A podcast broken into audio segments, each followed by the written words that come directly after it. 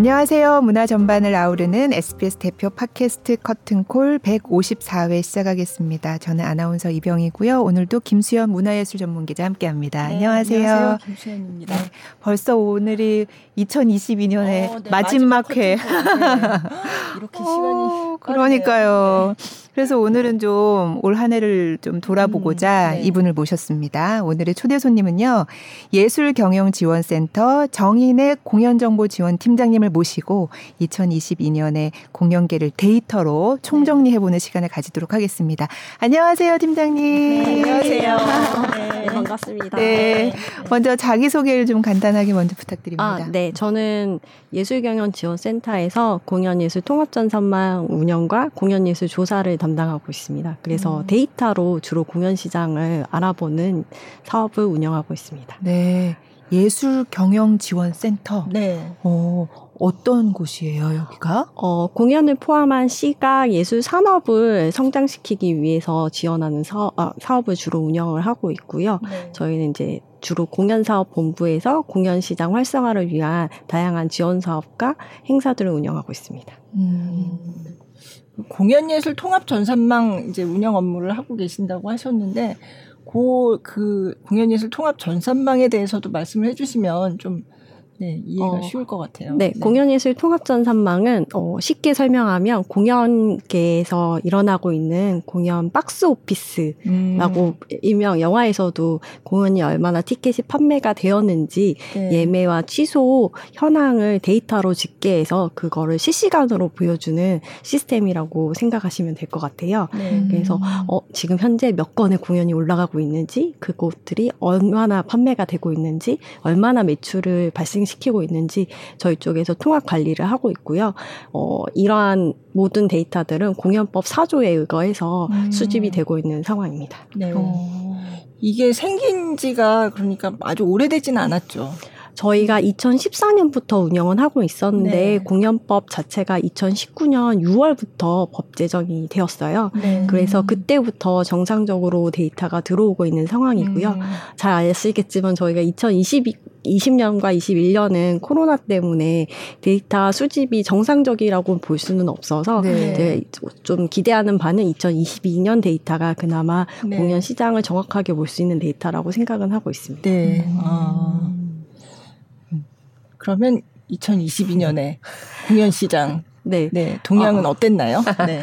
공연 시장은 저도 이제 데이터로 보다 보니까 굉장히 이제 시장에 대해서 많은 생각을 하게 돼요. 저희가 네. 이제 말씀드린 공연예술 통합전산망도 운영을 하고 있지만 네. 공연예술 조사라는 통계청 음. 승인을 받는 조사도 함께 운영을 하고 네. 있습니다. 네. 어, 공연 공연예술 조사는 공연 시설과 단체를 대상으로 운영 현황이나 어, 지금 매출 같은 것 정보들을 설문조사를 통해서 네. 추정치를 확정을 하고 있는데 네. 그래서 이제 저희가 매년 발표를 하는 올해는 어느 정도 시장 규모 아 작년에는 네네. 네. 어느 정도 시장 규모로 어, 음. 저희가 추정을 할수 있습니다라고 발표하는 그 시장에 대한 모든 규모는요. 네. 지금 코피스에서 보여지는 티켓 판매 매출뿐만 아니라 네, 전체 코피스가 공연예술 통합 예, 전산망의 예, 공연예술 줄, 통합 네, 전산망의 줄임말이 네. 코피스거든요. 네. 공연예술 통합 전산망에서 보여지고 있는 티켓 매출을 포함한 공연 시장의 대관료라던가 아니면 음. 출연료, 공연 판매료 그 기타 공연과 관련된 수입 외에도 공연과 관련된 모든 수입을 매출 내역으로 잡고 있는 음. 또 예술 시장 조사가 따로 있거든요. 아, 네. 어, 저희가 이제 보통 그 조사는 2004년도부터 계속 조사를 아, 해오고 있는데 네, 네. 티켓 매출은 사실 전체 시장 규모에서 한 40%밖에는 차지가 아, 되지 않아요. 네. 그래서 실제로 공연 시장 전체로 보면 훨씬 두 배 이상 되는 네, 거네요. 두배 이상으로. 네. 네. 그래서 음. 저희 올해 이제 2021년 조사를 완료를 했는데 21년은 20년 대비 성장을 하긴 했지만 네. 22년 대비는 아직 성장 규모가 그렇게 크지는 않더라고요. 네. 하지만 이제 이, 이 성장 추세를 봤을 때 22년 공연 시장 규모는 거의 더큰 8천억 대에서 1, 조를 기대하고 있는 상황입니다. 네. 아, 그러니까 이거는 공연예술 조사에서 이제 나온 추정치라는 네, 거죠. 맞습니다. 네, 네. 네, 저희가 조사 방식이 이제 여러 가지다 보니까 이렇게 데이터로 보는 시장의 티켓 판매 매출만 보는 조사 방식이 하나가 있고요. 네. 이게 설문 조사를 통해서 시, 시장의 현황이나 아니면 종사자라던가 음. 아니면 그 운영 현황을 조사하는 예술 조사가 따로 있는 상황이고 이거를 비교하면서 항상 아. 시장을 추정하고 있는 상황이에요. 네, 네. 음. 네, 코피스, 그러니까 공연예술 통합 전산망으로 봐도, 그러니까 티켓 매출을 주로 보는 건데, 네. 그걸로 봐도 올해 공연 시장이 성장한 것 같더라고요. 그죠? 올해 공연 시장은 당연히 2021년 대비로는 굉장히 크게 성장을 했고요. 네. 그래, 그런데 이제 코로나 이전인 네. 19년과 비교했을 때도 저희는 훨씬 더 높게 성장한 것으로 어, 확인이 됩니다. 네. 어, 저희가 보통 아까 말씀드렸다시피 저희 공연에서 통합 전산망은 2019년 6월부터 데이터를 네. 수집한 게 정확하게 들어오기 때문에 네, 네. 사실 상반기 데이터가 없어요. 아. 좀 그래서 19년도 추정치로 저희가 네. 3,900억대 정도를 추정하고 아, 있는데 네. 공연 티켓 매출액이 네, 매출액을 네. 네. 3,900억대로 추정을 하고 있는데 2022년도는 올해 아직 12월이 마무리되지는 않았지만 네, 네. 저희가 현재 5,400에서 5,500억대로 오. 예상을 하고 있는 상황입니다. 아. 어, 여러 가지 요인이 있는데 네, 네. 일단 공연 건수가 굉장히 많이 늘었어요. 어. 정말 많은 공연이 네. 19년 대비 몰려졌고 그 공연이 음. 많아진 만큼 티켓도 많이 팔렸고 네. 티켓 판매 수익도 훨씬 많아진 거라고 저희는 발견을 할, 아, 아, 네. 네, 볼 수 있었습니다. 네. 그럼 매출 공연 티켓 매출이 어, 뭐한 몇 퍼센트 굉장히 많이 올라갔네요. 거의 두 배까지는 아니지만 네. 그죠. 네, 엄청. 거의 저희가 추정할 때 50 몇 프로로 네, 네. 봤던 네, 것 같은데요. 네, 네. 증가율이. 증가율 자체는 네. 네. 음. 음. 근데 코로나 이전보다도 더 훨씬 증가했다는 게 그렇죠. 음. 네. 네. 공연 시장이 많이 변하고 있는 것 같다라는 생각이 들었고요. 네. 특히 이제 여러 가지 요건이 있었을 것 같아요. 19년이랑 비교할 때 가장 네. 크게 달라진 점 중 하나는 그러니까 20년 팬데믹 기간을 거치면서 공연 관객이 굉장히 많이 변화를 했어요. 아, 그래요. 네. 저희가 이제 계속 공연계에서 얘기하는 것 중에 하나가 어 그 코로나를 버틸 수 있었던 건 회전문 관객 덕분이다. 아, 물론 공연을 네. 쉬지 않고 끝까지 유지를 했던 공연 기획 제작사들의 저력도 있었지만 네. 꼭 그 공연을 보러 끝까지 마스크를 3시간씩 쓰고 기다렸던 네. 어, 네. 회전문 관객이면 또 여러 번 여러 번 관람 관람을 관객들. 했던 네. 그런 요인들도 있었기 때문에 네. 이제 공연 시장이 버티게 됐었는데 이제 공연 그렇게 버텼던 공연 시장에서 이제 공연이 저, 4월부터 저희가 좌석간 거리두기가 네, 폐지되고 올해 4월부터 네, 올해 4월부터 폐지되고 전 많은 공연이 훨씬 더 증가하게 되면서 네. 관객들이 기존 관객들도 있었지만 네. 새로 유입된 관객들도 굉장히 많이 증가한 음. 걸로 나타나고 있어요. 네. 특히 4월 이후부터는 네. 저희가 4월 이전까지는 그래도 뮤지컬이라던가 네. 좀큰 공연장에서 올려지는 공연들 중심으로 잘 되고 있었는데 네. 네. 어, 자숙간 거리 두기가 폐지되고 6월 7월까지 어, 시장이 조금 안정화되면서 대학로에 이제 오픈런이라고 아, 불리는 네. 연극 위주의 네. 날마다 공연이 되는 그 네. 공연 시장이 다시 활성화되기가 어. 되기 시작했고요. 네. 네, 그렇게 오픈런 시장이 안정화된다는 거는 음. 새로운 관객이 온다는 얘기거든요. 네. 오픈런 같은 경우는 매일 공연이 매일 두세 차례 공연이 진행되는 거기 때문에 네. 주로 단체 관람객 아니면 아. 그냥 일회성으로 관람하기 위해 찾아오시는 분들이 많다라고 생각 하시면 될 것 같아요. 네. 어. 그래서 그렇게 음. 이제 다시 활기를 띠다, 띠는 어, 공연 장르도 생기고 네. 그리고 이제 코로나를 겪으면서 미디어를 통해서 새로운 공연 장르를 이제 접하기 시작한 어, 아. 관객들이 네. 미디어 기반으로 이렇게 다시 신규 아. 소비층으로 아. 어, 생성되게 되었는데 네. 네, 그 중에 가장 큰 특징이 클래식이나 국악에서 나타났어요. 아. 어, 제일 이제 보통 이제 공연계에서 제일 잘 되는 것들은 스타 관객, 그죠. 스타를 스타를 네, 보러 오는 스타를 네. 보러 오는 관객들이 많은데 네. 이제 1번이 이제 포레스텔라라던가 아, 네. 국악에서는 풍류대장 그죠. 아, 네. 기반으로 그러니까 해서 팬텀싱어에 출연했던 네. 팀들 네. 음. 그리고 풍류대장 같은 그 약간 오디션 프로그램으로 네. 이름을 알린 팀들이 나오는 네. 그런 공연들이 아, 그런 네. 공연들이 공연 시장에서 어느 정도 자, 자리를 잡, 잡게 되었고 음. 그 공연을 통해서 관람객이 새롭게 유입되는 현상이 좀 나타난 것 같고요. 아. 어, 그리고 어, 뮤지컬이 그리고 가장 큰 역할을 많이 한 것 같습니다. 그렇죠. 뮤지컬은 라이센스 공연도 물론 잘 되긴 했지만 네. 창작 뮤지컬들의 선전도 참 눈에 띄게 보였었는데요. 음. 전에는 대부분이 라이센스 대형 뮤지컬과 네. 어, 큰 극장에서 비싼 티켓으로만 공연되는 작품들만 상위권에 랭킹이 됐었다면 지금은 대학로에서 소극 중소극장에서 음. 운영이 되지만 튼튼하게 어, 회전문 관객을 네, 네. 모시고 오는 그런 아. 창작 뮤지컬들도 꽤 오랫동안 상위권에 랭킹되는 그런 그 음. 현상을 보여주었다고 네. 저희는 생각하고 있어요. 네. 음. 어, 그래서 저도 그 사실 이 통계 숫자를 사실 그 이게 분기마다 또 동향을 조금씩 발표를 하잖아요. 근데 이미 상반기 끝나고 나서 어 7, 7월부터 또 9월까지 네. 그 3분기라고 하잖아요. 네. 근데 그때 이미 어, 뭐, 왜 이렇지? 공연 시장이 왜 이렇게 잘 되지? 하는 그런 통계를 보고 제가 그 생각을 했었거든요. 음. 그래서 그때부터 이미 약간은 좀 예상이 됐었던 네. 건데 지금 이제 12월 아직 끝나진 않았지만 네. 추정치만 봐도 어 이거는 코로나 이전 상태로 회복을 넘어서 음. 굉장히 많이 성장을 했구나 이런 결과를 보고 저도 사실 좀 놀랐어요. 네, 네. 저희가 이제 데이터를 수집해서 분기별, 반기별 이렇게 매 기간마다 네. 이렇게 통계 자료를 발표를 하는데 말씀하신 것처럼 올해는 3분기 데이터를 봤을 때 어, 전문가분들도 굉장히 의외라는 음. 얘기를 많이 해주시더라고요. 7월 데이터가 굉장히 폭발적으로 증가한 수치를 보여줬는데 어, 보통 이제 7, 8월은 다들 여행 시즌이고 그죠, 다 놀러 가잖아요. 네, 네. 보니 네. 다들 여행을 가거나 음. 놀러 가기 때문에 공연 판매율이 떨어지는 현상을 보여주거든요. 네. 아. 근데 올해 7월에는 굉장히 많은 뮤지컬들이 성공을 하기도 했고 어, 또 클래식 음악 쪽에서도 네, 네. 페스티벌이나 내한 공연이 좀 잘 된 편이라 네. 굉장히 좋은 성과를 나타냈다고 보여집니다. 아, 네.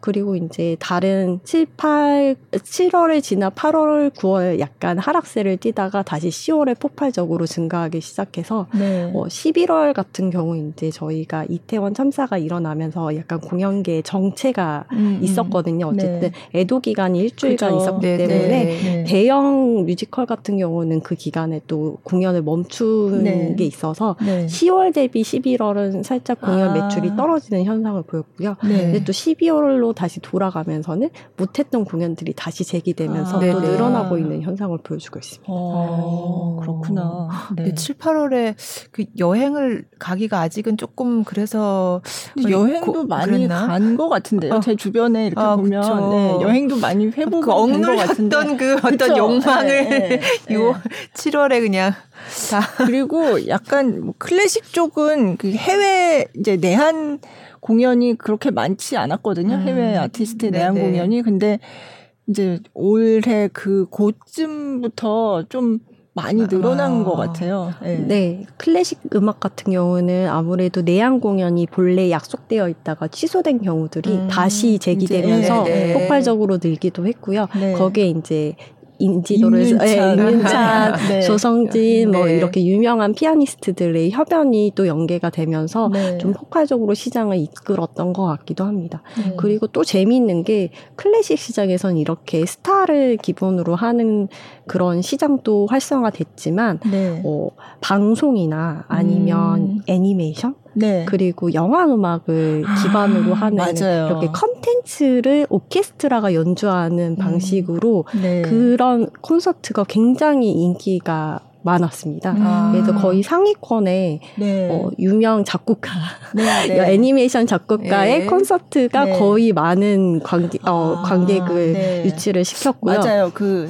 히사이시 조. 네. 네. 네. 그리고 또 다른 거는 게임 음악. 아, 네. 게임 네. 음악. 게임 음악은 정말 그 게임 업계랑 같이 손을 잡고 하셨는데 아, 굉장히 잘 됐다고 얘기를 음. 들었거든요. 그래서 그런 식으로 이제는 관객, 새로운 관객을 유치할 때 기존과는 다른 음악, 어, 다른 장르에서 음악을 가져와서 네, 그걸 네. 또 연주하는 방식으로 클래식 어. 음악층을 좀 늘렸다고 볼 수 있겠더라고요. 네.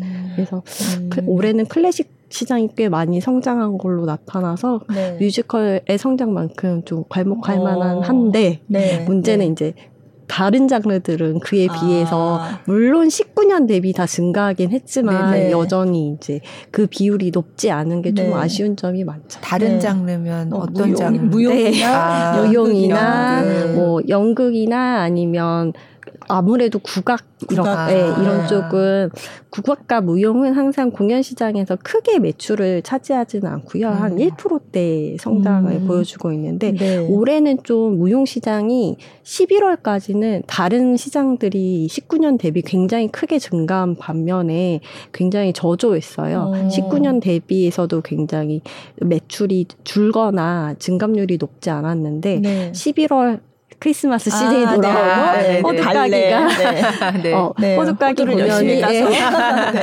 올려지면서 네, 다시, 다시 이제. 성장세로 네. 다시 돌아가고 있는 모습이 아, 보이는데 네. 그래서 이제 무용계에서는 아무래도 어 발레 공연이 저조 발레 시장이 저조해지면서 그거를 음. 무용 시장으로 이끌지 못했던 것이 아닌가라는 얘기를 하시더라고요. 네. 근데 반대로 서울에서는 원래 거의 대부분의 공연은 60, 70%가 다 서울에서 네. 네. 공연되고 시장 자체도 판매액도 거의 70% 이상이 다 서울 네. 공연으로 채워지고 있는데 무용은 특이하게 지역 공연이 좀 많이 늘고 있는 아, 상황이라 네. 어, 무용 공연 같은 경우는 지역에서 좀 활발하게 유치가 음. 되고 공연되고 있는 것으로 나타났습니다. 네. 그건 왜 그럴까요?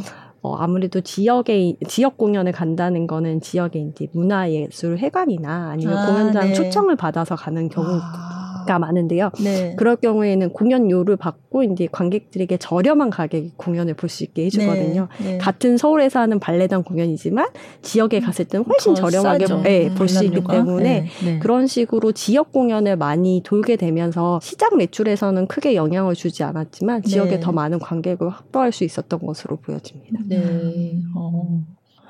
네, 좀 전에도 말씀하셨지만 뮤지컬이 가장 매출에서 큰 비중을 차지하잖아요. 어느 정도나 되나요? 뮤지컬은 거의 거의 7, 8, 그쵸, 70%. 70% 이상. 근데 하죠. 이제 네. 재밌는 걸 저희가 발견했는데 데이터로 봤을 때는 코로나가 극심했 던 시절은 오히려 80%까지 뮤지컬이 아, 차지를 하고요. 네. 그리고 이제 공연 시장이 좀 안정화될 때는 60%까지 내려옵니다. 아. 그래서 어, 뮤, 무용이나 클래식 시장이 좀 커지고, 아, 네. 연극을 포함한 시장들이 네. 좀 커지고, 뮤지컬 시장이 약간 줄어드는 현상이 음. 나타나고요. 음. 근데 물론 그렇게 됐을 때 매출이 약간 줄어드는 것도 네. 발견할 수 있죠.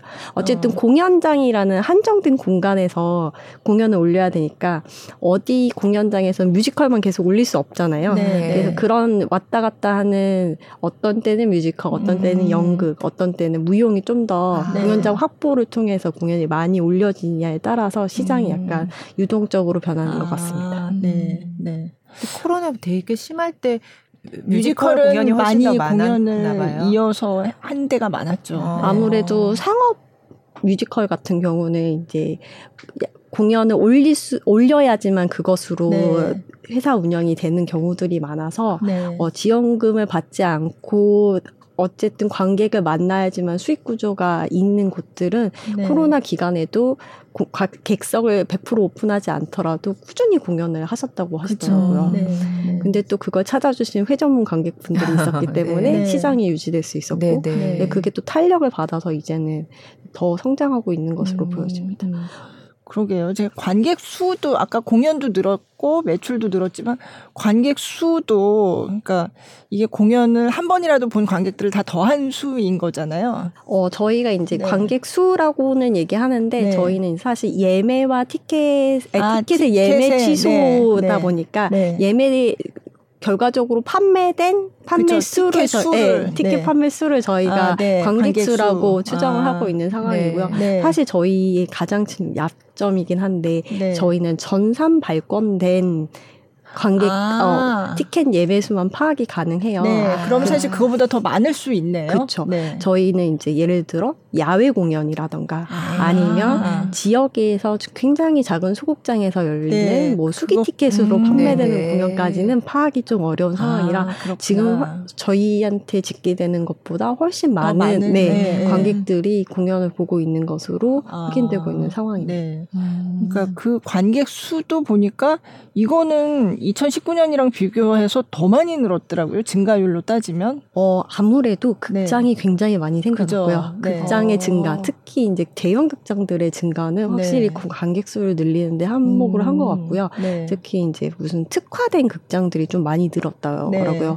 부산에 있는 드림 시어터 그쵸, 같은 뮤지컬 전용 네, 극장. 그 생, 극장이 생김으로 인해서 본래 대구가 훨씬 큰 시장이라고 보통 알려져 있었는데 매출액에서 부산이 대구를 따라잡는 아, 그런 기현상을 확실히, 확실히 네, 공연장이 네. 새로 생기면 네. 그리고 이제 부산에 또 오페라 하우스도 생기고 그렇게 되면 네, 아마 네. 더 큰, 더 음. 많은 관객들이 공연을 음. 보지 않을까 생각하고 네. 있는 상황이 제가 그 이거는 그냥 들은 얘기인데 공연장이 이제 LG 아트 센터가 원래 이제 서울 역삼동 쪽에 있다가 이제 마곡으로 이전을 해서 새로 문을 열었잖아요. 근데 거기서 이제 뮤지컬 영웅을 하는데 제가 들은 얘기는 거기 그 예매한 관객들의 이제 주소지 이게 전산망 여기서 예약을 하게 되면 이제 어느 지역에 사는지를 파악할 수 있는 음. 그런 게 있나 봐요. 그래서 그거를 이제 파악을 해봤더니 어 그 강서구에 있잖아요.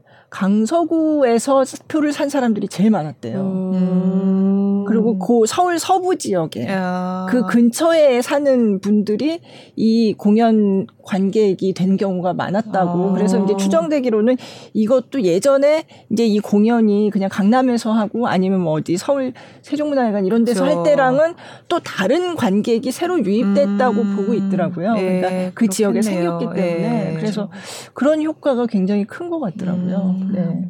근데 또 내년에 또 개관을 앞두고 있는 대형 공연장들도 몇 개가 있어서 네. 확실히 내년 시장이 더 커지지 않을까라는 음. 기대도 좀 하고 네. 있는 상황이고요. 네.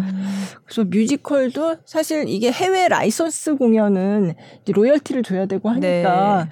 그래서 점점 창작 쪽을 늘려가는 추세인데 뭐 창작으로 만든 게 굉장히 잘 되는 것 그러니까요. 같더라고요 지금. 어, 네. 요즘 뭐 EMK를 네. 필두로 요즘에는 창작 뮤지컬을 선보였을 때 전에 비해서 라이센스 공연에 비해서 창작 뮤지컬이 인기가 없었다면 네. 지금 현재는 창작 뮤지컬이 훨씬 더 많은 티켓 수익을 내는 경우들이 많아졌거든요. 와. 그러다 보니 라이센스는 굉장히 많은 비용을 들여서 제작을 해야 되지만 온전히 제작사가 다 그 비용을 수입으로 네. 창출시킬 수도 있고 또 이제 투자 같은 경우도 훨씬 받기가 용이하기 때문에 아무래도 창작 뮤지컬이 네. 더 많이 제작될 거라고 여겨지고 있고요. 네. 특히 대형 뮤지컬 제작사들이 점점 창작 라이센스만 하다가 창작으로 음. 옮겨가고 있는 경우들이 많이 네. 늘고 있어서 23년에 또 이미 고, 라인업 발표한 네네. 것들만 봐도 이미 창작 공연을 많이 준비하고 계시더라고요. 네. 그, 근데 이제 제작사를 보고 공연을 선택하시는 분들이 이제는 많아지고 있는 상황이라 네. 그런 것들이 또 다른 관객들을 불러오지 않을까라는 아, 생각이 들고 있습니다. 네. 아, 뮤지컬이 또 어, 일본이나 중국에 오히려 라이센스를 이제 뭐 수출하기도 네. 한다고. 네. 네. 요즘에는 창작 뮤지컬이 잘 돼서 뭐 브로드웨이 진출도 많이 준비를 하고 있는 제가 알기로는 오디 같은 경우가 지금 네. 브로드웨이 아주 현지에 네, 가서 하려고 현지에 가서 네, 네. 그 작품을 올리면서 그 작품 다시 한국에 도 가져오신다고 네. 얘기를 들어서 네. 그런 식으로 이제 시장을 확장하기 음. 위해서 많은 노력을 하고 계신 것 같고요. 그만큼 한국 관객이 보는 눈이 높아진 것 같아요. 어, 라이센스 공연을 보고 이제 창작 공연을 봤을 때 창작 공연에서 충분히 매력을 느끼고 있다라는 거는 그만큼 한국 작곡가들의 실력이 굉장히 출중하게 늘어났고 연출도 네. 세련되졌다는 네, 그런 네. 얘기로 네. 볼수 있어서 네. 어, 확실히 이제 관객도 성장하고 네. 시장도 성장하고 있는 게 아닌가라는 음. 생각이 좀 들고요. 음. 뭐 요즘 관객들은 그냥 공연을 보는 것에서 끝나지 않고 티켓을 구매하는 방식이 굉장히 다양해졌더라고요. 아, 그래요? 공동 구매를 하는 방식도 생겼고요. 아, 아 공동 구매는 뭐예요? 그 어플이 생겼더라고요. 아, 그래서 당관을 진행하는 거를 아. 어플을 통해서 같이 진행하고 그걸로 아, 싸게 단체 관람을 네, 네, 그렇게 싸게 구매할 수 있는 어플도 생겼고요. 아. 니면 투자를 해가지고 네. 네. 특정 뮤지컬을 투자해서 맞아요. 그걸 네, 통해서 네. 할인율을 받는 네, 그런 경우도 생겨서 네. 요즘 관객들은 내가 좋아하는 거에 굉장히 열정적으로 다가가고 음. 그래서 100회 이상을 보시는 회전문 관객도 있으신 거고요. 아. 굉장히 적극적으로 아. 이 어, 내가 좋아하는 것을 음. 소비하기 위해서 다양한 방식을 보여주는 것 같다는 생각이 네. 들었습니다. 네. 음. 진짜 뮤지컬 시장이 정말 어, 네, 많이 발전했어요. 정말. 음, 네. 뮤지컬 시장도 그렇고 클래식 같은 경우도 굉장히 재밌는 게 많더라고요. 저도 네. 그 전문가분들한테 얘기 예. 드렸을 때 클래식 시장 같은 경우는 코로나 때 온라인 미디어를 통해서 특히 이제 유튜브나 이런 걸 맞아요. 통해서 네. 이제 자체적으로 아티스트들이 자기 프로모션을 했었는데 네. 그게 자연스럽게 공연 시장으로 연계가 되면서 네. 이 사이트를 해도 관객을 모을 수 있는 그런 예술가들, 예, 예술가들이 네. 많이 네, 생겨나고 있는 상황이라고 하더라고요. 맞아요. 아. 그러니까 그때 그 코로나 때 한참 비대면 공연을 하면서 이게 과연 비대면 공연 자체가 어, 그 대면 공연을 완전히 대체할 수는 없지만, 그렇죠. 예. 근데 이게 뭔가 아티스트를 알리고 음. 관객들하고 계속 뭔가 소통을 할 수 있는 그 수단을 유지하고 이런 걸로는 굉장히 의미가 있다 그런 네. 얘기를 했었거든요. 근데 실제로 지금 그런 결과로 음. 나타나는 것 같더라고요. 네. 어, 아무래도 비대면 공연이 이제 지금 현재는 공연이 더 많이 활발히 운영이 되고 있지만 네. 비대면 공연은 계속 갈 것 같긴 해요. 네. 사람들이 비대면 공연을 통해서 어떻게 작품을 프로모션하고 그죠. 또 관객을 새롭게 음. 유치할 수 있는지 이미 한번 아, 깨닫게 되었기 그렇죠. 때문에 그걸 네. 잘 활용하려고 노력하고 있는 것 같고요. 네. 실제로 얼마 전에 또 베르테르가 OTT에도 네. 열렸더라고요. 아, 그런 네. 식으로 뮤지컬도 계속 영상을 통해서 새로운 관객 유입을, 유입을 위해서 네. 노력하고 있으신 것 같고 네. 클래식 음악도 다른 채널을 통해서 어, 관객에게 어떻게 다가갈지 조금 더 고민하고 계신 것 같더라고요. 그래서 다양한 장르에서 이런 시도가 일어나고 있으니까 조금 음. 더 다양 어, 관객들의 층위가 다양해지지 않 않을까라는 네. 생각이 들더라고요. 네. 실제로 요즘에는 소비자가 과연 누군지를 티켓 구매자로만은 확인이 안 된대요. 안 아. 저희 외할머니가 네. 90세인데 임영웅 팬이시기거든요. 아, 네. 그래서 네. 집안에 있는 손자들에게 한 아, 8명한테 미션이 떨어진 거예요. 임영웅 티켓을 구해야라. 아, 네. 그래서 8명 중에 딱 한 명이 티켓 성공을, 두, 예, 어, 성공을 해서 티켓 두 매를 구매해가지고 네. 할머니랑 어머니가 갔다 오셨는데 네. 그런 그런 상황들이 정말 많은 거예요. 자식을 네, 통해서 맞아요. 손자를 통해서 네. 티켓을 구매해서 공연을 90세 할머니가 콘서트에 간다는. 네, 네. 근데 그게 비단 그런 트로트의 현상만은 아닌 것 그, 같아요. 네, 네. 전반적으로 10대든 연로하신 7, 80대든 공연을 소비하는 방식이 다양 다양해지고 있고 그 접근이 확대되고 있어서 음. 이제는 기획 제작사 나 단체들도 내 관객이 누구인지 네. 그리고 나는 어떤 관객을 만나기 위해서 이 공연을 하고 있는지 점점 파악하기 위해 노력이 필요하지 않을까라는 음. 좀 생각이 듭니다. 음. 그러게요. 사실 저는 그 좀 전에도 언급을 하셨지만 클래식 시장에서는 임윤찬 피아니스트의 이 반클라이번 네. 콩쿨 우승 이후에 굉장히 새로운 관객들이 클래식 음악 시장으로 음. 유입된 것 같다는 느낌을 받거든요. 네. 음. 네.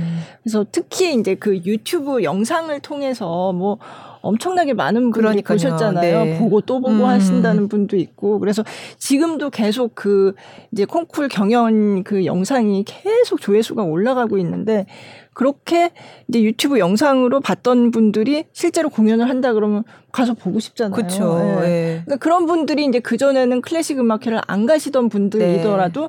어, 한번 가서 보고 음, 싶다 음. 이런 생각이 생기니까 그래서 또 클래식 시장이 전반적으로 넓어지는 네. 그런 효과도 있는 것 같고 또 임윤찬 혹은 다른 어떤 스타를 통해서 클래식에 관심, 관심을 갖게 되면 또 그게 다른 음악가들의 공연에도 그렇죠.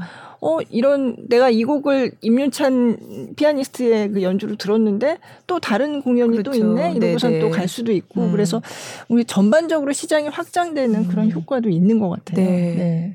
아무래도 미디어의 힘이 아, 굉장히 많은 영향을 주고 네, 있어서 네. 어, 떤 식으로 미디어에 조금 더 음. 다양한 장르들이 노출될 수 있을지 사실 네. 그런 것도 되게 중요한 것 같아요. 음. 네. 풍류대장 앞에서도 말씀드렸지만 그쵸. 사실 국악이 그렇게까지 조명되기가 쉽지 않았는데 네. 그런 식으로 한 번이라도 물론 이제 순수 전통을 계승하는 방식의 그런 것은 아니겠지만 네. 그래도 창작 기반으로 새로운 국악을 보여주는 그런 것들이 많이 노출되면서 네. 또 새로운 국악 시장을 형성하고 있는 거는 그쵸. 분명하거든요. 네. 그래서 어, 한쪽에서는 그래도 전통 계승이 너무 죽고 있는 거 아니냐라고 음. 말씀하시지만 그건 그거대로 계승을 하는 거를 좋아하시는 분들이 또 있기 때문에 네. 그 시장도 유지되면서 또 새로운 것을 좋아하는 새로운 세대들에게 음. 맞춤형으로 또 네. 제공할 수 있는 공연도 필요한 것 같습니다. 네. 굉장히 다채로워진 것 같아요 음. 전반적으로. 네. 옛날에는 이렇게 조사를 하면 네. 공연계 관객층이 되게 뻔했어요. 30대 여성? 삼, 네, 30대, 40대 여성, 여성. 딱 그랬는데 네. 요즘에는 관객 어떤 공연을 가느냐에 따라서 관객층이 굉장히 다양하다고 맞아요. 하더라고요. 네. 아까 말씀드렸던 클래식 음악 쪽에 그 게임으로 네, 네. 게임 음악 네, 네, 연주하는 네. 남성 관객이 그렇게 많아요. 아, 네. 게임이니까. 네. 네. 그래서 내가 좋아하는 게임 음악을 오케스트라의 풍부한 그 연주로 들을 수 네. 있다라는 게 굉장히 매력적이 또 미디어 영상으로 또 보여주는 그죠. 방식이 있으니까 네. 그게 매력적이라서 한 번 갔다가 또 다시 다른 공연 보러 가고 그러시는 분들이 많이 생겨나고 있다고 하더라고요. 음. 그렇죠. 저도 게임 음악 콘서트 한번 취재하러 간 적이 있는데 진짜 평소 다른 음악회랑 분위기가 완전히 어, 달랐어요. 코스튬 다 입고 예, 오시고 그렇게 하고 오신 그런다고. 분들도 있고, 예. 그래서 그때 게임 음악 콘서트 그 주최한 공연장에서도 어, 지금까지 우리가 한 번도 만나보지 못했던 새로운 관객들이 많이 왔다고 음. 굉장히 고무대에서 네. 그렇게 말씀을 하시더라고요. 네. 음. 그래서 또 숙제인 것 같아요. 이런 관객들이 한 번만 즐기고 가는 게 아, 아니라 얼마나 유지될 수 있고 그죠. 또 새로운 컨텐츠에 노출돼서 계속 올 수 있게 이끌어낼 네. 수 있을지도 숙제이지 않을까 음. 싶습니다. 음, 네. 그래도 보통 한 번 가면 그 즐거움과 네. 행복을 잊지 네. 못해서 계속 가게 되지 그런- 않나요? 네, 네. 그랬으면 좋겠는데. 아, 예. 한번 가보는 것까지가 좀 힘든 것 그쵸. 같고 예. 가서 예. 뭔가 어 정말 이게 뭐 영상으로 보거나 이런 거 에선 느낄 수 네네. 없는 정말 감흥이 다르잖아요. 네네. 현장에서 같이 그 그쵸. 순간을 음. 공유한다는 그, 그 현장감. 예. 음. 그 순간에 내가 예술가와 관객이 같이 네. 있었다라는 그런 느낌. 그거는 한번 겪고 아 이게 좋구나 이러고 한번 느끼고 나면 다음에도 또 한번 맛보고 싶어 하게 될 것 같거든요. 그래서 네.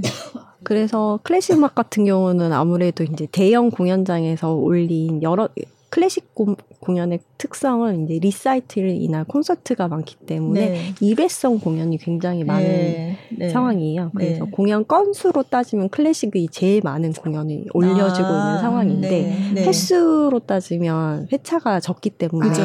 횟수가 매우 적은 편에 속하거든요. 아, 네. 그런데 이제 그런 아까 말씀드렸던 컨텐츠 기반의 공연들은 여러 차례 하- 해도 공연 관객이 충분히 들고 있는 상황이라 음. 3, 4회차로 늘려 서 진행하시는 아, 경우들도 네. 좀 있어서 네. 확실히 그런 것들은 수익이 많이 나는 것으로 알고 아. 보여집니다. 네, 음. 네. 그렇구나. 네. 영화만 콘, 그 콘서트 보도 자료가 많이 오더라고요. 음. 네. 확실히 관객들이 이제는 편하게 내가 알고 있는 음악 중심으로 편하게 일단 들어보고 거기서 이제 조금 확장해서 나아갈 수 있는 길이 뭘지 이제 네. 전에는 해설이 있는 음악회 정말 많이 그죠. 했었잖아요. 네. 이제는 해설이 있는 음악회를 넘어서서 그런 식으로 컨텐츠 기반의 음악을 음. 먼저 접할 수 있게 좀 다리를 놔주고 네. 그 다음에 변화하고 있는 것처럼 보이더라고요. 음, 네, 네. 음. 네, 전반적으로 시장이 각각 이제 새로운 타, 새로운 관객을 만나기 위해 어떤 것으로 접근하면 좋을지 음, 고민을 네. 좀 많이 하고 있는 것처럼 아, 보이고 있어서 네, 네. 네. 시장이 성장할 수 있는 공연 시장이 성장할 수 있는 좀 가능성이 많이 보여서 내년 시장을 굉장히 기대하고 있습니다. 네. 근데 제가 이 통계를 보니까 영화계 그러니까 극장의 매출은 그 코로나 이전으로 아직 돌아오지 않았더라고요. 아무래도 네. 영화는 이제 OTT도 그죠. 영향을 좀 주는 것 음. 같고요. 네. 저희가 스포츠랑 영화, 실내 스포츠랑 영화랑 저희 공연 시장을 한번 공연 관객이 얼마나 19년 대비 돌아왔는지를 좀 비교를 해봤는데 네. 어, 공연은 19, 아까 말씀드렸다시피 19년 대비 굉장히 많이 성장을 한 반면에 실내 스포츠나 영화 관객은 어, 19년 대비 좀 아직 회복하지 못한 것으로 네. 나오더라고요. 네. 그래서 영화는 아무래도 대체제가 너무 확실하게 나온 그죠. 반면 네. 공연은 이제 그 대체제를 이겨낸 라이브성으로 네. 관객을 조금 더 많이 음, 끌어모으지 않았나라는 네. 생각도 들고 네. 참 팬들이 그 자리를 많이 지켜주고 있는 거 아닌가라는 네. 생각도 아, 많이 듭니다. 네. 네. 그렇죠. 사실 OTT로 봐도 되는 영화 음, 음, 그리고 음. 극장에 가서 꼭 봐야만 되는 영화 그쵸. 이렇게 약간 좀 나눠지는 맞아요, 것 맞아요. 같은 네. 느낌이 있어요. 음. 영화 산업에서는. 음. 네. 어, 이제는 영화 영화 산업이 그리고 티켓 가격이 많이 올랐잖아요. 아, 네, 영화 그렇죠. 티켓 가격이 많이 증가하면서 이제 그거를 대체할 수 있는 다른 것들과의 비교가 많이 되는 아. 것 같아요. 음. 그것도 시장의 원인으로 볼 수 있는 것 같습니다. 아, 네. 공연 시장도 사실 티켓 가격이 많이 올랐죠. 굉장히 많이 네. 올랐거든요. 네. 저희 이제 단가 측정을 할 때 얼마나 많은 티켓 매출이 일어났는지 음. 거기서 판매가 된 거를 뺀 아니, 나눈 그 내역으로 보통 네. 단가를 설정하게 되는데 심지어 제일 안 됐다는 국악 시장부터 뮤지컬까지 다 티켓 가격이 증가한 다 거예요. 네. 물론 이제 그 원인 중 하나에는 어 대형 규모의 공연들이 많이 증가하면서 티켓 가격이 전반적으로 상승했다라는 것도 없잖아 있지만 네. 업계에서 볼 때는 전에는 너무 저렴하게 판매했던 거를 이제는 좀 정가로 음. 올리는 작업도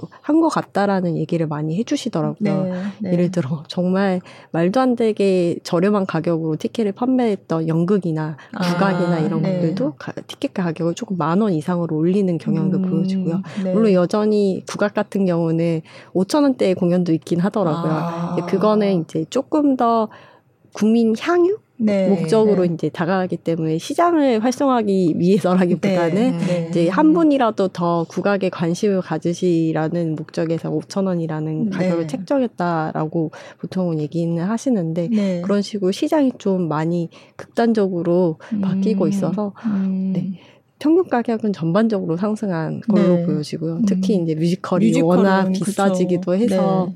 이제 그만큼 이제 할인율이 좀 다양해지면 좋겠다는 의견이 있는 아, 편이긴 한데 네. 아직까지는 뮤지컬에는 할인율이 많지는 않은 걸로 나오더라고요. 네. 네. 그래서 회전문 관객을 어떻게 유지할 수 있을지가 음. 관건인 것 같습니다. 아, 그러게요. 제가 이렇게 SNS나 이런 데 보면 좀 여러 차례 보는 관객에 대한 뭔가 할인을 조금 더 해주면 좋겠다. 뭐 이런 의견들이 많이 보이더라고요. 예. 아무래도 뭐 아까 말했던 최대 100회까지 보시는 분들도 아, 있을 텐데.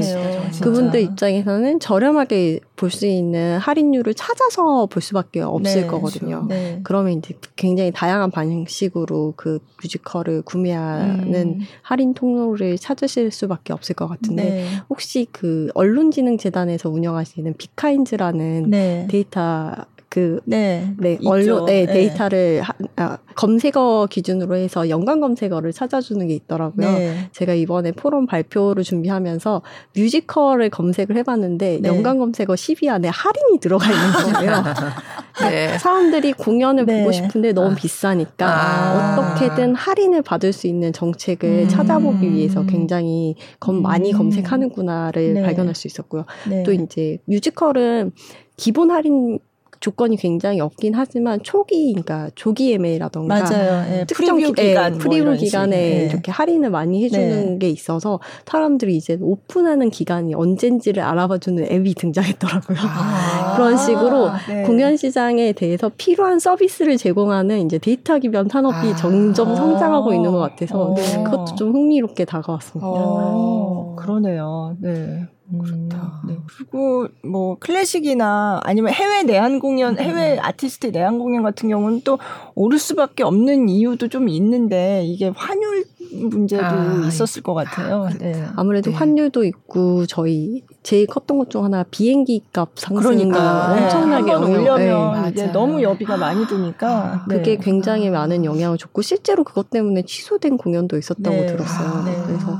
아무래도 이제 물가 상승 그리고 네. 이제 환율 상승 그런 그 영향으로 계속 티켓이 점점 비싸질 수밖에 없는 것 같긴 한데 네. 그만큼 관객이 그럼에도 불구하고 내가 그 그쵸. 돈을 보고 소비를 하겠다라고 음. 생각하시는 관객들도 굉장히 많으신 것 같아서 네. 네. 이제는 관객층 자체가 이 정도 돈을 소비할 수 있다라고 음. 생각하시는 분들이 점차 많아지고 있는 것 같아요. 어, 제가 그 가을에 뭐 10월, 11월 뭐 이때 진짜 클래식 음악 쪽에서 해외 아티스트 내한 공연이 너무 많았어요. 맞아요. 그래서 뭐 맞아요. 유명한 오케스트라도 네. 그렇고 이제 해외 그 클래식 음악가들 내한 그쵸. 공연이 예. 막 하루에 막 몇 개씩만 여기선 맞아요, 이거 하고. 저기선 저거 어. 하고 그래서 야 이건 우리나라 뭐 지금 우리 서울이 무슨 런던이나 어디 뉴욕인. 것 같아 왜 네, 이렇게 네. 어 정말 외국 음악가들이 음, 너무 많이 정말, 와서 네. 그래서 아, 진짜 이 많은 공연들을 그래도 보러 가는 관객들이 음. 이렇게 많구나. 그리고 또 하나는,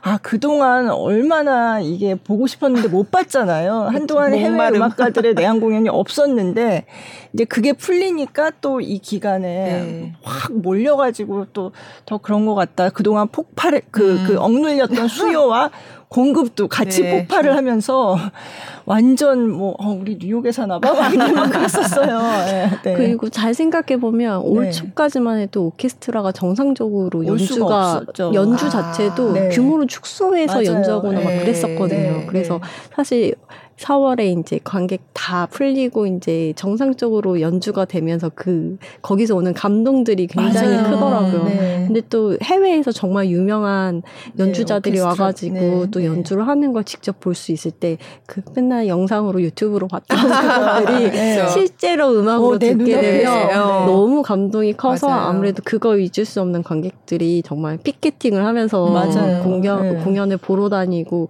클래식에서도 요즘 회전문 관객 꽤 많으시다 고 하더라고요. 네, 네. 그래서 그런 식으로 계속 관객층이 점차 확대되어 네. 나아가고 있는 것 네. 같다는 생각이 좀 들더라고요. 음. 그러니까 클래식은 뭐 이렇게 뮤지컬처럼 한 공연장에서 계속 이렇게 하고 이런 거는 별로 없는데 보니까 이게 전국에서 이제 투어를 그러니까요. 하게 되면 서울에서 하고 아니면 뭐 수도권 어디서도 또 하고 뭐뭐 뭐 대전, 대구, 뭐 음. 부산 뭐 이렇게 그 주요 도시를 다니는데 그거를 다 따라다니면서 보는 분들이 어. 있더라고요. 네. 아무래도 비슷한 것 같아요. 네. 팬층이 네. 형성된다라는 음, 거는 네. 약간 네. 내 가 좋아하는 그 최애를 만나기 위해서 어디든지 찾아간다라는 네, 네, 네. 그런 의미가 되는 것 같기도 하고요. 근데 클래식 시장에서도 똑같이 이제 인기 스타가 있는 공연이 어느 협연장에서 이루어지느냐에 따라서 계속 따라다니면서 공연을 보는 관객들이 확실히 있으신 것 같고요. 또 그 관객들을 또 어떤 식으로 계속 유치할 유지시킬 수 있을지 그것도 클래식 업계의 좀 숙제지 않을까 라는 그쵸. 생각이 좀 듭니다. 네. 제가 본 거는 해외 공연 일정까지 다 정리해서 이렇게 올려놓고 어. 정보 공유하고 뭐 혹시 그때 같이 보러 가시는 분 계세요? 막 이런 어, 얘기들을 네네. 하고 그러더라고요. 그래서 아 진짜 이 팬덤이 이제 음. 클래식에서도 본격적으로 네네. 생기는군요. 어. 물론 그 전에도 있었죠. 음. 클래식에서도 이제 그렇게 팬덤이 있는 그 연주자들이 없었던 건 아닌데 그쵸.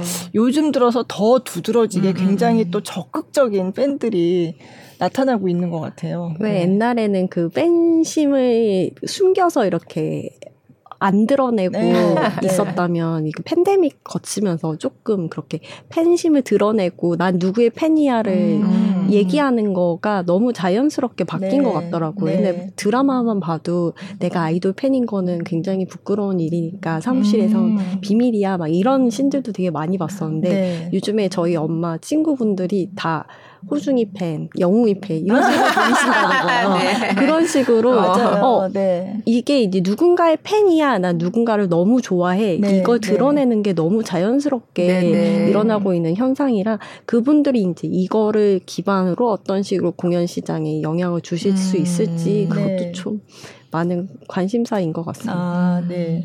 아, 또 하나 여쭤볼 거는 이 공연예술 통합 전산망에는 대중음악 콘서트가 포함이 아. 되는 건가요? 아까 말씀드렸다시피 저희가 공연법 사조에 의거해서 네. 공연예술 티켓 판매 현황을 수집하고 있거든요. 네. 근데 공연법에 의한 정의한 공연에는 네. 대중음악도 사실은 포함이 되어 있어요. 네. 그러다 보니까 예매처에서 판매하고 있는 공연 어, 대중음악의 정보도 같이 수집은 되고 있었는데 아. 어, 지금까지 공개가 되어 있, 되진 않았었어요. 왜냐면 저희가 아무래도 순수 예술 장르에 대한 공개만 하다가 네. 저희 이제 대중음악도 코로나를 거치면서 많은 타격을 입었는데 네. 이걸 이제 데이터로 확인할 수 있는 그런 수치 수치로 확인할 수 있는 뭔가가 좀 필요하다라는 네. 의견이 많이 있으셔서 네. 올해 2023년 내년에 2023년 1월부터 저희 통합전산망이 개편되거든요. 아. 개편과 함께 장르를 좀 바꾸면서 네. 거기 대중음악도 함께 공개가 될 예정이고요. 네. 아마 고, 대중음악이 어, 공개가 되면 당연히 대중음악 수치가 굉장히 높을 거고 그 다음에 네. 뮤지컬 그 다음에 네. 이제 다른 정말 작은 장르들은 네. 막 아주 바닥에 있는 티켓 음, 매출의 음. 수치밖에 안 나올 것 같아서 네. 저희도 지금 고민인 게 이렇게 상업적으로 굉장히 큰 시장과 그렇지 않은 시장을 좀 분리해서 볼 수 있게끔 음. 데이터를 시각화한 할 필요가 있을 것 같아서 네. 고민하고 있는 상황입니다. 그러면 이를테면 뭐 BTS 콘서트 뭐 이런 아이돌 그 케이팝 아이돌의 콘서트는 지금까지는 그 공연 시장 그 안에서 집계하는데 들어가지 않았던 건가요? 어, 만약에 BTS가 저희가 예매처 저희랑 같이 연계가 저희가 182개 예매처랑 아, 네. 연계가 되어 있는데 그 예매처 중 하나인 뭐 예를 들어 티켓 링크나 아, 인터파크에서 티켓을 판매했다면 당연히 저희 쪽에 수집이 돼서 아. 등록이 되어 있는 상황이고요. 네. 어, 그렇지 않고 자체 시스템으로 음. 운영을 하셨다면 네. 그거는 저희가 아직 연계가 안 되어 있기 때문에 네. 아마 연결이 되어 있진 않은, 않을 거예요. 음. 어, 지금도 저희는 저희가 그 공개되지 않은 데이터로는 네. 어, 음악 시장 대중음악 시장이 어느 정도 분포인지는 확인은 가능한 아, 상황인데 네. 아마 거- 전체 공개되는 그 음악 시장 규모는 어, 저희 1월부터 네. 저희 통합전산망 어, 누리집에서 확인이 가능할 것 같습니다. 아, 네. 아, 그렇구나. 네. 그럼 아까 말씀하신 그 매출에는 어쨌든 대중음악 뭐 이를테면 케이팝 콘서트나 이런 거는 안 들어가 있는 상태인 네, 거죠? 현재는 티켓 매출에는 어, 네. 티켓 매출은 대중음악을 제외하고 저희 어, 장르 따지면 연극, 뮤지컬, 무용, 클래식 그리고 네. 어, 국악 그리고 네. 복합이라고 해서 네. 여기저기 해당하지 음. 않는 기타 공연들이 음. 좀 포함되어 있는 장르 다섯 개를 저희가 주로 네. 어, 발표를 하고 있는 상황이고요. 그 외에 이제 대중음악이 이제 포함이 되면서 어, 대중음악을 포함한 어, 다른 이제 대중 댄스 그런 아, 네, 것들도 네, 네, 그렇죠. 함께 보여질 예정입니다. 아, 그러면 정말 공연 시장이라고 부르는 그 시장 규모 굉장히 늘어나겠는데요? 어, 일단 저희가 수치로만 파악하고 있는 거는 만약에 여기 대중음악이 네. 지금 현재 저희가 5,400에서 5,500억 정도 규모로 현재의 네, 공연 시장 네, 순수 순수? 공연이라고 보는 네. 어, 순수 공연이라고 보기 좀 그렇지만 네 공연 시장 네, 규모를 네. 그 정도 파악하고 있, 있는데 음악 콘서트 시장까지 포함되게 되면 1조 시장이 넘거든요. 아. 네. 그래서 1조 넘는 티켓 판매 시장을 가지고 있다라고는 네. 보여지고 있는 상황이고요. 네. 아마 잘 아시겠지만 아직 아이돌들이 100% 공연을 다 올리지 않았기 그쵸, 때문에 맞아요. 내년 시장이 네. 되면 더 폭발적으로 증가할 거라고 저희는 음. 보고 있습니다. 네. 와. 네. 그렇죠. 그래서 아이돌들의 그 사실 아이돌은 굉장히 대규모 공연을 많이 하잖아요. 그쵸. 근데 그거는 코로나 이전과 비교하면 아직 본격적으로 회복된 음. 것 같지는 않다는 느낌이 있어요. 예. 어, 그쵸. 아무래도 이제 아이돌의 공연이 한국 내, 국내에서는 그렇게 많이 진행되진 음, 않았었고요. 네. 물론 그렇다고 없진 않았어요. 그죠. 예, 있긴 있었는데 네. 상대적으로 트로트 가수들에 비해서는 아, 적었던 네, 것 같고요. 네. 네. 네. 어, 하지만 내년이 되면은 아이돌들의 이제 새로운 앨범도 나올 거고 네. 앨범에 맞춰서 또 공연도 진행되다 보니까 네. 그렇게 되면 더 크게 공연 시장이 늘어날 것 같고요. 음. 그거 말고도 이제 팝스타의. 내한이라든가 그런 맞아요. 부분들도 굉장히 네. 크게 작용할 거라서 네. 네. 내년 시장은 아마 대중음악까지 포함하게 되면 네. 굉장히 큰 시장 규모로 파악될 수 있을 것 같아요. 음.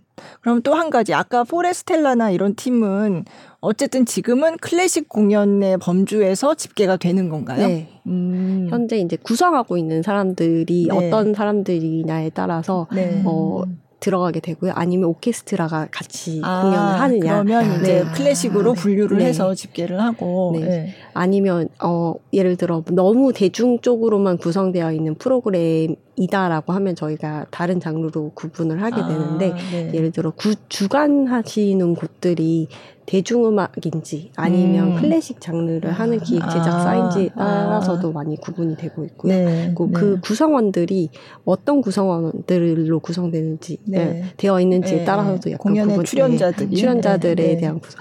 아까 말씀드렸던 사실 어, 국악에서의 그런 풍류대장 콘서트 같은 경우는 형식 자체는 가요 콘서트랑 거의 네. 동일한데 그죠. 출연진들이 구- 다 국악 국악 음, 베이스라는 거에 네. 대한 차이가 있어서 네. 사실 국악 쪽에서는 이것도 우리 국악으로 볼 수 있는지 좀 음. 어, 염려가 된다라고 얘기는 아, 하셨지만 그럼에도 불구하고 출연하신 분들이 다 국악 하시는 분들이고 네, 네. 또 이분들이 이 풍류대장 콘서트 외에 다른 공연을 하셨을 때 또 그게 또 시장을 또 견인하는 역할을 하시더라고요. 네. 그래서 이 공연도 저희는 국악으로 지금 포함해서 보고 아, 있습니다. 그러면 임영웅 콘서트 이런 거는 지금 그 안- 집계는 안 되는 거죠. 어, 저희 내부 데이터에는 집계는 아, 그래요? 있고요. 네. 발표만 안 된다고 생각해요. 발표하시면 안 돼요? 발표는 1월 1월 3일 날짜로 아마 공개가 될 거고요. 아, 그렇구나. 저희가 지금 중간에 이걸 바꾸게 되면 네. 다른 이전 데이터들이 다 그쵸, 흔들리기 비교가 때문에 안 네. 되니까. 그래서 네. 저희가 2023년 기준으로 음. 지금 장르 개편을 하면서 그걸 다 반영한 수치가 아마 2023년 저희 누리집에는 아. 그게 공표될 거고요. 아, 네. 어, 그래서 약간 걱정되는 부분이 22년 결산을 해야 되는데 네. 22년 결산 발표까지는 기존 거로 가지만. 네. 23년부터 23년 1월부터 보여지는 것들은 이제 대부분 아까 말씀드린 대중음악 포함한 전체 장르를 네. 보여주는 방식이라서 네. 살짝 바뀔 것 같아서 아. 어, 네. 뭐 그러면 이제 그걸 보시는 분들이 아 이런 차이가 있구나 네, 그리고 네. 알고서 이제 받아들이시면 될 것 같고요. 아까 말씀하신 공연예술 그 조사에서는 이게 티켓 매출뿐만 아니라 다른 뭐 그 공연 산업 관련된 그런 뭐. 그런 그 비용 경비 네. 이런 걸 다 포함한 그 시장 규모라는 거 그것도 조금 이제 구별을 해서 보시면 될 것 같아요.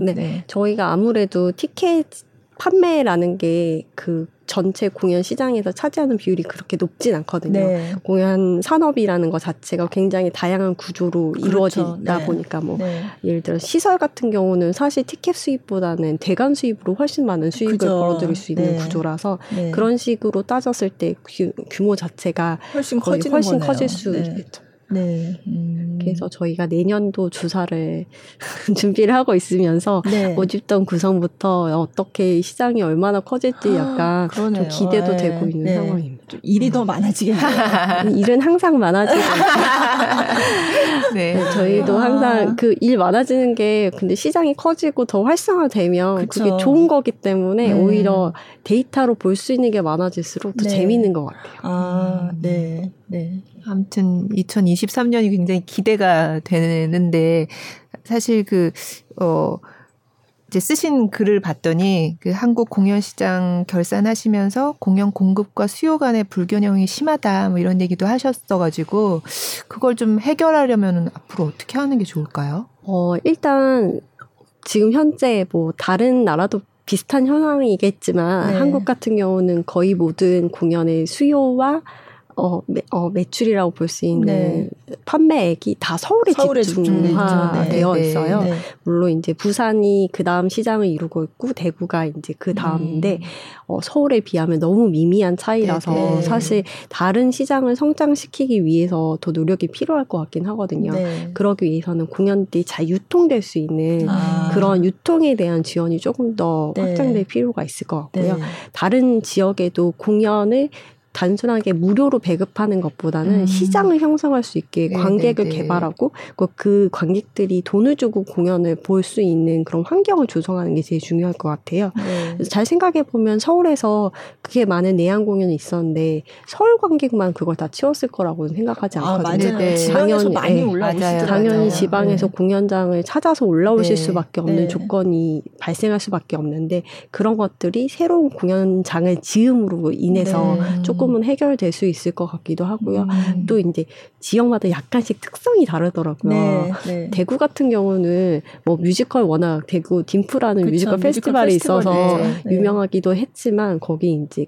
오페라 페스티벌도 함께. 하시기 때문에 네. 아. 은근히 오페라와 뮤지컬이 굉장히 잘 되는 지역이고요. 음. 어. 부산 같은 경우도 뮤지컬이 굉장히 잘 되는 걸로 나와 네. 있는데 아. 클래식 음악을 할 수 있는 공연장이 별로 없대요. 부산에요. 네. 맞아요. 그러다 네. 보니 클래식 관객들이 공연 을 볼 기회가 많지 않아서 아직은 부산 쪽에서 클래식이 잘안 된다고 어쩐지. 그. 유명한 연주자들이 도는 거에서 부산이, 잘 부산이 잘 없더라고요. 없죠. 예. 네. 그래서 이제 아. 부산 같은 경우는 오페라 하우스가 만약 2025년에 건립이 완료되면 음. 네. 그때는 이제 새로운 관객층이 좀 더 많이 아. 생겨날 것 같고요. 네. 네, 그런 식으로 조금 더 시장이 균형 있게 발전하면 좋겠는데 음. 아직은 지역으로 내려가면 내려갈수록 네. 공연을 보실 수 있는 기회가 많지 않기도 하고 또 공연 자체들이 자체가 유통되는데 제한이 많이 있어서 네. 관객을 더 개발할 수 있는 뭔가 유통에 대한 지원이 아, 조금 더 많이 필요할 네. 것 같고요. 네. 다행히 이제 저희가 예술경영 지원센터에서도 유통을 많이 하는 아, 지원 사업을 네. 하고 있어서 네. 내년에는 더 많은 공연 작품들이 좋은 공연 작품들이 지역으로 유통되면서 시장을 아. 좀더 활성화시킬 수 있는 기반을 만들지 않을까 생각은 하고 있습니다. 네. 음. 아, 그리고 또 하나 여쭤볼 게, 이제 스타들이 많이 탄생하고, 그래서 스타들을 따라서 보는 관객들이 늘어나고 하는 거는 좋지만, 또 너무 스타한테 쏠리는 거 아니냐, 음. 이런 거를 좀 우려하는 분들도 계시더라고요. 네. 어, 업계에서 제일 걱정하시는 부분이 그런 균형적이지 못한 시장 환경인 것 같아요. 음. 그러니까 너무 스타 위주의 시장이 형성되다 보니 어, 실력은 있지만 영, 그 미디어에 노출되지 않아서 아니면 네. 인지도가 낮아서 잘 어, 공연에 인기가 없는 그런 공연들도 많이 생기거든요.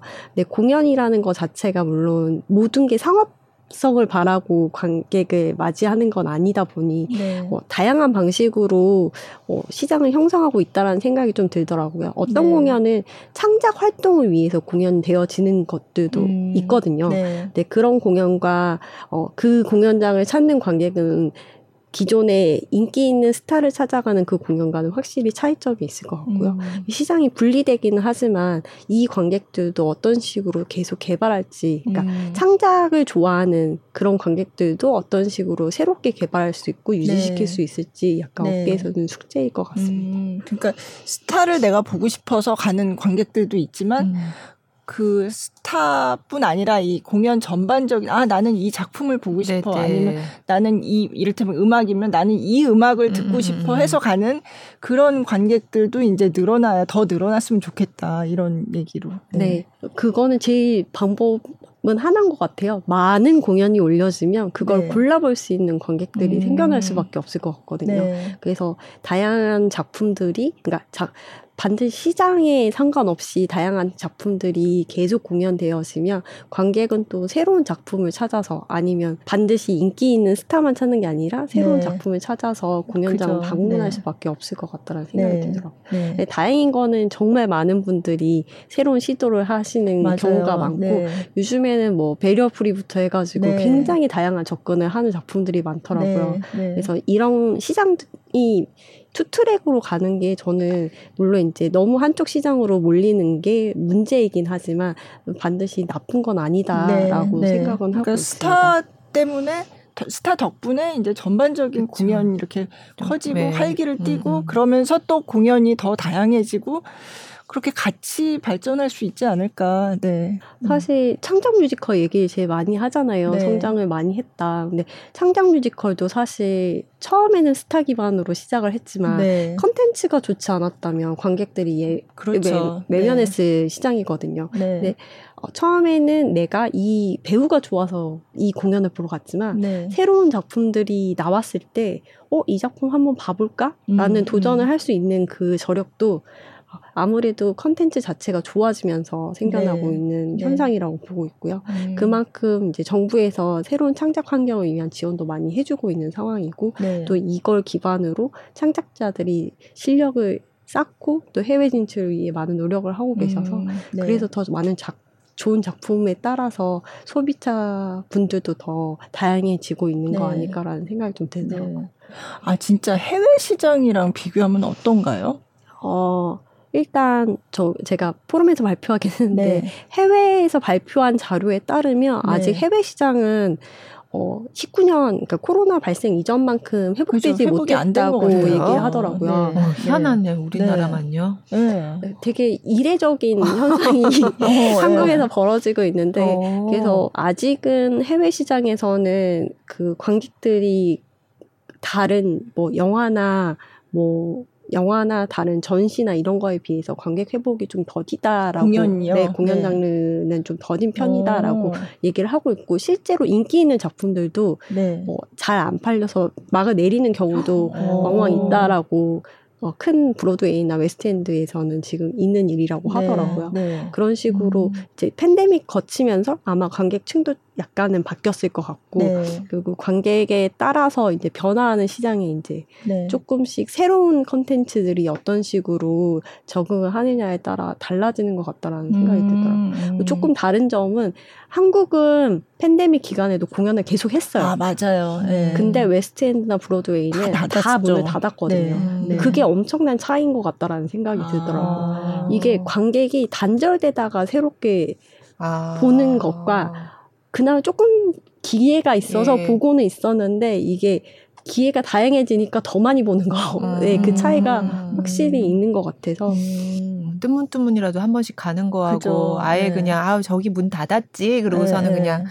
어 하는 거하고 그리고 이제 공연장에서의 그런 지금 현재 제가 알기로는 브로드웨이나 웨스트엔드 같은 경우 마스크를 쓰지 않는 그런 환경도 그 아. 좁은 공연장에서 아, 마스크를 쓰지 그러네요. 않고 공연을 네. 보는 거에 대한 아. 불안감도 약간은 아, 있으시죠. 오히려 아, 예. 네. 한국 같은 경우도 아직 아동 공연 시장이 그렇게 회복되진 않았거든요. 아 그게 크겠네요. 네. 아무래도 부모님 입장에서는 네. 코로나에 노출되기 음, 음. 쉬운 그런 좁은 공연장이라는 음. 환경이 불안할 수 있기 때문에 네. 아직 아동 공연 시장이 어린이들. 상대적으로는 이게 확 음. 회복되지 않은 것으로 아, 나타나고 있어서 네. 네, 그런 점들이 음. 어, 브로드웨이나 웨스트엔드에도 비슷하게 미치지 않았을까라는 음. 생각이 조금 네. 네. 어쨌든 굉장히 이례적이네요. 네. 그러니까 전 세계에서 지금 한국 공연 시장만 회복을 넘어 성장. 네. 회복을 넘어 성장. 네. 어. 네. 그 힘은 결과적으로 관객이신 것 같아요. 아. 관객분들이 아무리 티켓이 비싸도 음. 아무리 힘들고 3시간 동안 마스크를 쓰고 있어도 네. 답답해도 공연장을 찾아주셨고 네. 네. 또그 많은 공연들을 즐겁게 관람해 주고 네네. 계셔서 음. 새로운 작품들이 음. 계속 나오고 있지만 그러게요. 다 네. 인기가 있다라는 게 네. 너무 신기한 것 같고요. 네.